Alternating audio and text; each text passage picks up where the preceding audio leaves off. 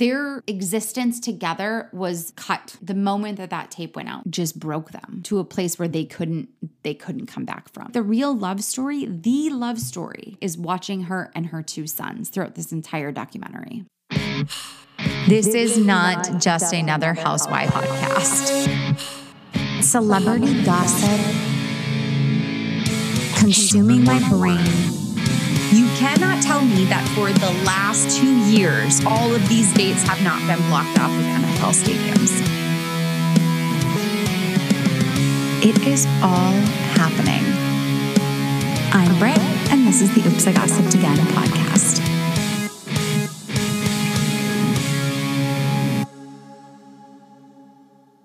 Hello, friends. Welcome back to another episode of the podcast. I hope that you've been having a great week. There's been a lot of little things happening, and I also want to get into the Pamela documentary on Netflix.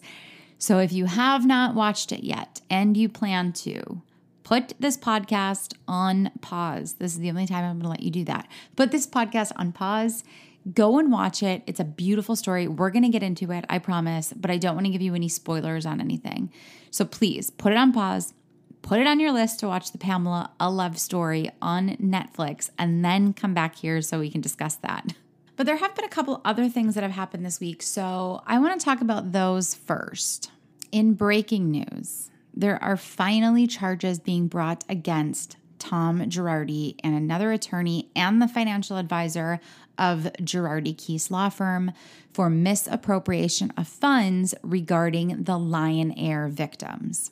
Everything up to this point has been civil. So there have been lawsuits filed by the victims' families. There have been lawsuits filed by various other places. There have been bankruptcy things happening. It has never been criminal until today. According to court documents, Tom is being charged with 8 counts of wire fraud and 4 counts of criminal contempt of court by a federal grand jury in Chicago. In the Chicago case, because there's Chicago, there's Illinois, and then there's also California. So in the Chicago case specifically, they are being accused of stealing more than $3 million intended for the relatives of the victims of the Lion Air crash. The prosecutors in LA have also charged Girardi with 5 counts of wire fraud for allegedly embezzling $15 million from 2010 to 2020. Now, the LA charges are stemming around the allegations that he had stolen money from clients who were injured in car crashes, including a family whose child was paralyzed in a crash. Now, what happens next will be interesting here because Tom has been in a mental health facility for allegedly having dementia for the past couple of years, seemingly since all this came out. Erica Girardi's argument has always been that Tom was slowly losing his mind. She saw the signs during their marriage. Now, they're not divorced yet, also. Keep that in mind. They are still married. But she has always stood by his side in it. She hasn't ever accepted any guilt. She hasn't accepted any guilt of knowing. She has just said that she could see him deteriorating over time. So what happens next with Tom will be interesting because they are looking to formally file all of the charges and then get arraignments going. But if Tom is not mentally in a place where he is able to stand trial, I don't know how this is going to play out. We know there's no money anymore, right? I mean, I shouldn't say that. As far as we know, there's no money. What they claim that there is no money. So that's why these lawsuits themselves have been going on for so long. But now having criminal charges actually attached to that could also help the lawsuits to move along. I don't know how they will end up getting settled. That there's so much that's involved with all of this. It's exhausting. I know a lot of people are going to question whether or not now that Erica could be charged with anything. Again, no one has still proven that Erica has known about any of this. She has stood her ground. She's stuck to the same story, and it was even taken out of one of the lawsuits back in, I believe, September because there was a judge had ruled that there was still no proof that she had known. In my heart, did she know? That's just my opinion. But yes, it's just my opinion. She knew where the money was coming from, and she willingly took the money. Now, the only thing that could possibly come from this is if they still need to come up with a proof that she knew where the money was coming from and willingly accepted it. The issue that really sticks with her is that her name is on all of her LLC that had money allegedly from these victims being funneled into it. So she had to sign and approve all that money to come in and open up these bank accounts and these credit cards and everything as well. It's a long, lengthy process. Obviously, as we see, Tom knowingly being the main character in this story, it has taken this long for the criminal charges to come. So it's still something that's not going to be ending overnight. It does not mean anything. It's very interesting that it's happening now, because we don't even know if anything can come of it, considering his alleged mental state. But that's new. That's breaking news. The other part of this week has been the Juan and Robyn Dixon story. Now, we've talked on TikTok, we've talked all over about the story of women coming out. Last week on the podcast, I shared the story. I gave you the information that was there. And I also mentioned how I felt like this really makes Juan look bad when it comes to the defense of this lawsuit that he is involved in regarding the Coppin State, his student athlete. I think that looks really bad. In my opinion, I think that Juan is in deeper with that whole case than he has led on to be. But now we have Robyn this week, who goes to her podcast with Giselle, Reasonably Shady, and goes on to say that she knew about this woman.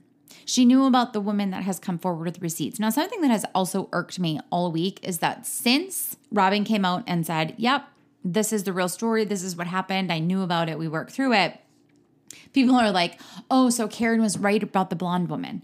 And it's important to remember that the woman that came with hotel receipts already has said, I am not the blonde woman. Everyone has confirmed, even Robyn, in the little bits and pieces of what she talked about on the podcast, said this is not the woman that Karen was alleging had an affair with Juan. But the entire internet, and again, I'm just amazed. I don't even have 30,000 followers on TikTok. I don't even have 1,000 followers on Instagram. If you want to help me get over 1,000 followers, you can go and follow me on Instagram. And I am a baby new podcast in this space. I'm not a big, large account on this. What gets me is when large accounts do take that information that is incorrect and run with it, because there were so many of them that reported that Karen was right. Robyn admits that she knew about the affair with the blonde-haired woman. Nope. That's not what happened. But big accounts do it, and then everyone else does. So let's just put that out there right now, reiterate it once again. It's a different woman. Robyn goes on the podcast and says, yep, I knew about her. She DM'd me. She sent me the information, which we already knew that this woman claimed already that she had gone to Robyn and told her. And Robyn kind of dismissed it, but she did go to Juan with the information. Basically goes on to say that it's not what you think. She does, however, say that she knew the entire time. She makes a comment that Juan was, quote, bored during the pandemic and he was caught DMing someone. You're giving everything that we need to show that your husband, you are claiming, was only having an emotional affair, but legitimately had an affair, and you blatantly lied about it. She even went on to say that she told Giselle. Giselle knew about this happening, and she was waiting all season long for someone on the cast to bring it up. She kept this so quiet. Nobody brought it up except Karen bringing up a blonde woman who, again, is not the same woman. And Robyn saying I was just waiting. I was waiting. Now, this entire show this season has gone off of these women poking fun and making accusations of husbands cheating. Chris Bassett, for example. But yet you have a woman who is not even opening her actual life to the show. You are on a reality show. Your job is to open up your life, all the good, bad, ugly, all of the things. And she did not do that. Oh, and then not only that, but she finished and said, if you want all the real story, please go to our Patreon. So then you got to go and pay $5 to join their Patreon.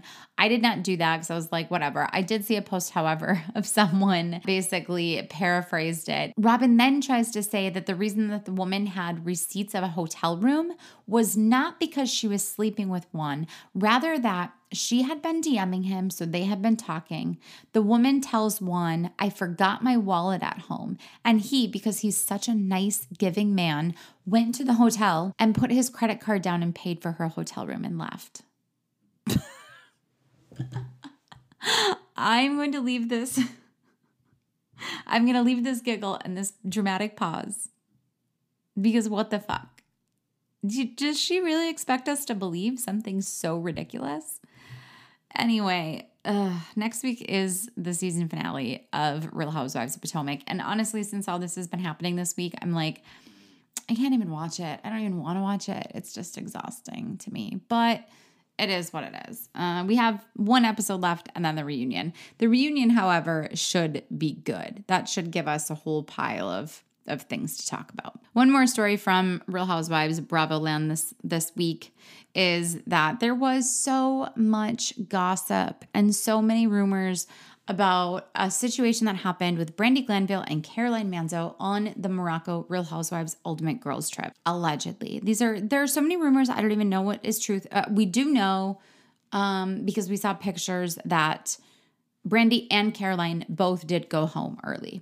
So the story that's getting reported is that there was an altercation that happened because Brandi Glanville was kissing Caroline Manzo repeatedly, and Karen told her to stop, which to me, I don't care if you're man or woman, sounds like sexual assault. Someone tells you to get the fuck off of their body, get off of their body. Good old Brandi Glanville, who can't ever just keep it to herself. She has to be full on trash.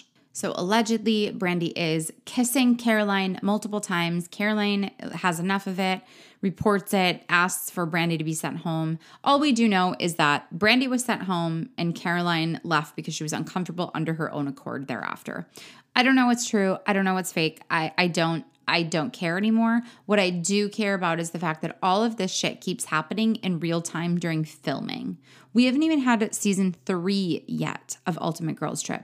And here we are dealing with this drama of season 4. Bravo just needs to do something to tighten up whatever it is in their contracts because there's too much shit that leaks. There are too many stories that happen. There's just too much going on that gets leaked, that gets shared, that gets misconstrued. And then it's like, you know, Aspen or the Bolo situation from Atlanta or Heather's black eye. Like, we're talking about it in real time because it's leaked, because people told stories, because people told rumors about everything. But then we're waiting for so long for it to come and then nothing ever actually comes of it. I'm sick of it. I need them to start buckling up their contracts. Like, tighten up those NDAs. Do whatever you gotta do. Keep your crew quiet. Keep your cast members off of social media while they're filming or until the show airs. Like, go back to the blog days. Remember when Bravo had required blogs that the housewives had to write after each episode? Go back to that. Make them write some shit. Don't allow them to go onto social media like Lisa Rinna for months before and be like, oh, yeah, this is what really happened. This is what really happened. And then we never actually find out what happened. Tighten that shit up. That's all I have on Bravo this week. I've been so irritated by just those couple little things, like the way stories get twisted. I don't like to share a whole lot of things sometimes until I have more information. Like, I want more information. I want more confirmation of the things that I'm hearing. And I know that sounds funny because, like, this is a gossip podcast. I run a gossip brand. I get it. But I also like to speak my opinion and my thoughts. And if I don't have all of the facts, if I don't have all the information and all I have is a certain person on social media that had, quote, all the tea, if I'm going to share the gossip and I'm going to share my feelings and my thoughts and my opinions on the gossip, I need to have more information. I need to put some of the pieces a little puzzle together, okay? All right, I'm done venting and I'm going to get into this Pamela documentary. This is the documentary now on Netflix. It just released on the 31st of January. Documentary that Pamela Anderson is doing herself with her son, Brandon Lee. You might remember him if you've ever watched the reboot of The Hills. I think like Brody or Spencer, one of them brought him on for a season or two. I saw a lot of comments before it came out of people being like, why would you ever have your son help you do this documentary? That's disgusting. Like, they need to then look at photos and videos of you being naked. And it's like, first of all, he's Pamela Anderson and Tommy Lee's son. Okay, they actually have two boys, but I'm talking about Brandon here specifically. I'm sure he's seen some shit. Okay, let's just put that out there. But what I also did not expect from the very beginning is seeing the dynamic that she has with her children, they have with her. It is a mutual respect amongst the three of them. You can tell how much they deeply love and support and ride or die for one another. The whole premise, you know, it's called Pamela, A Love Story, but the whole premise of the documentary focuses so much on her struggle to understand what love is and what romance is and why she thinks, why she feels maybe that she's failed at love so many times. Underneath it all, the true love story is being told through her and her children. Like, she's going out and marrying all these men. She's been married 5 times. There was even a part in the documentary where she and her sons are watching something and she's like, oh, that was when we lived in Detroit. And one of the kids was like, well, why did we move to Detroit? And she's like, that's when I was married to Bob. And then you realize Kid Rock's name is not Kid Rock. It's actually Bob. And that kind of comes into your memory.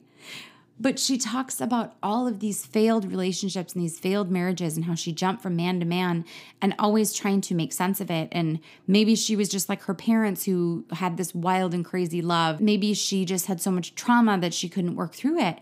But like the real love story, the love story here. And it's so funny that my brain is like unpacking this in real time. I tweeted about their relationship, but like just now in this moment, I'm realizing this.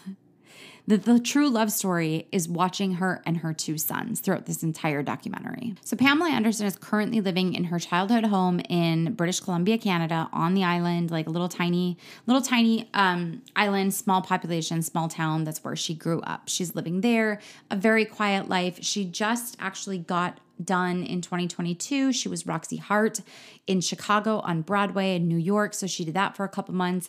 And in the documentary, she's like, I don't know what I'm going to do next, but I feel like I need to do something. And her sons are like, but you wanted to just chill. You wanted to live like this coastal island life. You know, why can't you just chill? And she's like, I don't want to. I'm in my 50s. I'm re-examining where I'm at in life. And I'm here for it. Like, I am here for a Pamela Anderson comeback in whatever capacity. She kind of prefaces that even the beginning of the documentary, you know, to let us know, like, this is going to be, other than the fact that it's called A Love Story, but this is going to be a documentary on her struggle with love, because she talks about her, like, her very first serious boyfriend and how she caught him cheating because he was washing his penis in their kitchen sink. Like, here Shakira's over here catching her husband cheating because there's a random can or jar of jam in the fridge. And Pamela can't really tell that there's something that she needs to be worried about when her boyfriend is washing his penis in the sink. But she's like, ultimately, I knew, and that did not work out. She gets discovered, which I never knew this part. She gets discovered basically by being with a group of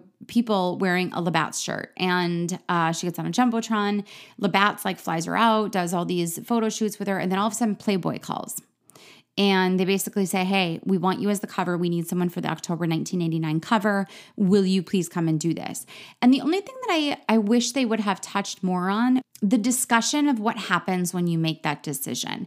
Because even now, when I read some of the tweets or the knowing of what we have about how Hugh Hefner was in that time, Playboy was still, and I might get a lot of heat for saying this, but still is so iconic that it was revered. Like, it was something you aspired to be and you wanted to do that. The conversation that I'm seeing now is like, oh, this documentary is just yet another reminder how disgusting and despicable Playboy and Hugh Hefner were, and good riddance, et cetera, et cetera.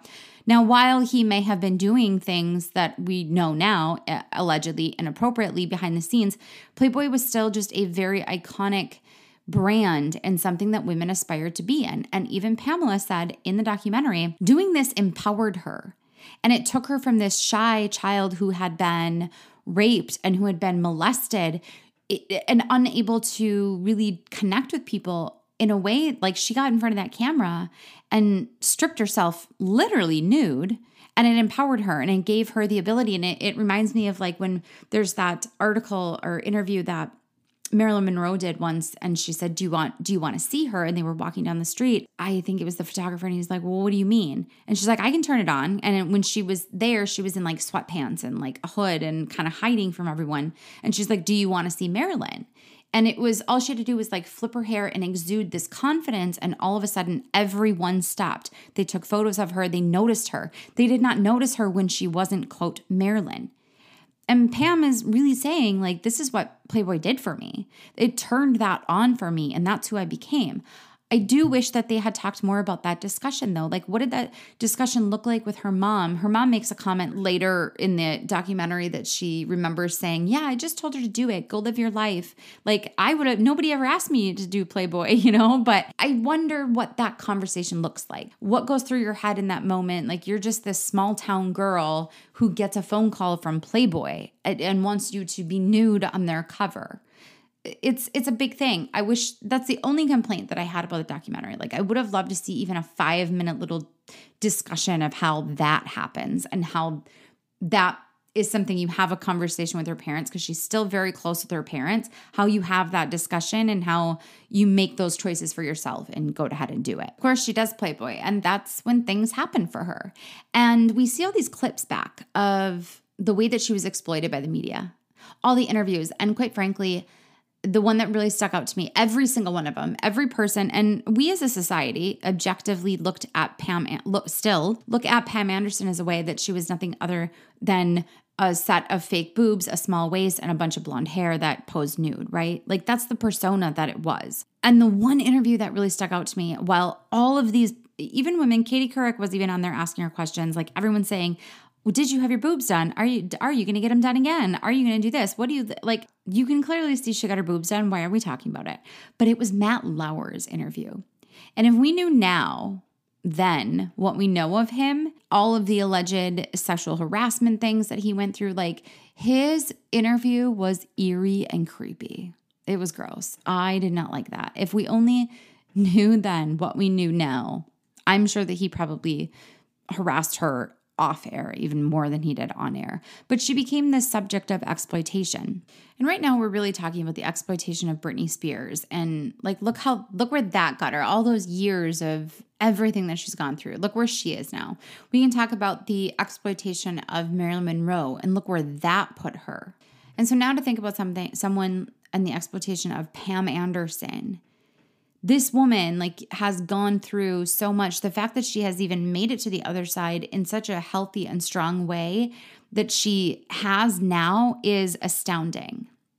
Because not only do we have just the complete objectification and exploitation of her, but then we have this, you know, sex tape. The sex tape that gets stolen from them. And she said that it is actually a bunch of little clips of them. They were always recording. She, in the opening of the documentary, she had tapes and tapes and tapes. I think I love that more than anything because it was like the 90s version of what we're living now. But they have so many tapes of their entire life together, just all those little tiny moments. And she was never not recording. He was never not recording. And unfortunately, they were also recording very intimate moments. She said there were times that they would just like, he was hitting the boat with his penis and honking the horn with it. She was recording that. She's, you know, in the hot tub doing her thing. She jumps off a boat naked. All of these things, including them having sex, are on record. And someone had stolen all these tapes. They had all been in, it wasn't like just one sex tape. Unfortunately, the Hulu Pam and Tommy show, I watched like 2 episodes of it. I could not get through it. I thought it was horrendous. They make it portray like Pam and Tommy had this one tape and they had it hidden away and they knew about the safe. No. Okay, the whole safe was stolen and all of these tapes were inside that safe. So someone had meticulously gone through and pieced all these like naked parts and canoodling and the sex parts and put them all together. So you not only have the exploitation of her as an object, but now you have the exploitation of this sex tape that traumatized the hell out of her. And I feel like had that not happened, had that tape not gone out, she was offered $5 million for it, for them to put out themselves. She said, absolutely not. She said, I would never, ever want to exploit myself in that way. This was the way that a sex tape, not unlike a Kim Kardashian sex tape, right? Where you go and you shop it and you put all that money out, allegedly, to take in this and you get famous from it. She was already famous. She was already famous. She didn't need the fame. Tommy Lee was already famous. He didn't need the fame. I think what ultimately happened here, their existence together was cut in that moment, the moment that that tape went out. I feel like she probably had so much trauma and so much shame and guilt around it and just being objectified that she didn't know how to be herself anymore. And the doubling and tripling of paparazzi invading their space, triggering him. He went after some paparazzi. She went after some paparazzi. All of that came from this tape being leaked. Now, does that mean that they would have been together today if it hadn't happened? I don't know. We see visually in all of these real life tapes that they have that are filtered throughout that, which I think is one of the most beautiful parts of this documentary. There was so much love between these two, and it was such a deep and wild and passionate love. But because one thing, they both changed in such a way after that tape, I think, that maybe they couldn't find themselves back from. Ultimately, they divorced because Tommy had gone after Pam and assaulted her while she was holding their youngest son, Dylan. In that moment, we see the change in a woman who is being objectified, really felt so insecure about herself for so long. She felt so shy. She's now empowered, but she's not that dumb, blonde, ditzy object that we all think she is. Because that type of person would have been like, it's okay, he's not going to do it again, right? That's what we assume. She packed up her shit and she left. And she said, I'm not going to do this. I'm not going to do this with you. And then proceeded to get married, I think, like 4 more times after that. But I really do feel like maybe there's something there. Once this tape came out, just broke them to a place where they couldn't come back from. She says a lot about Tommy in the documentary, and one of the things, again, this is why I want you to watch it because this would be a huge spoiler. One of the things is right at the end, she says to Brandon, I really loved your dad for all the right reasons, and I don't think I've loved anyone else. And I think that's probably true. I think that's probably true because they got married within like 4 days of knowing one another in Cancun, which he basically tracked her down to find her. There was something there. And I do believe that. And I think I've always believed that. And maybe still to this day that's something that she's just never going to let go of. She talks in there about how she feels like she failed for her kids because she couldn't keep their family together. I do think that they probably both loved each other so deeply, and they probably do, but it's almost like this rock star Romeo and Juliet type of way. They don't have anything in common.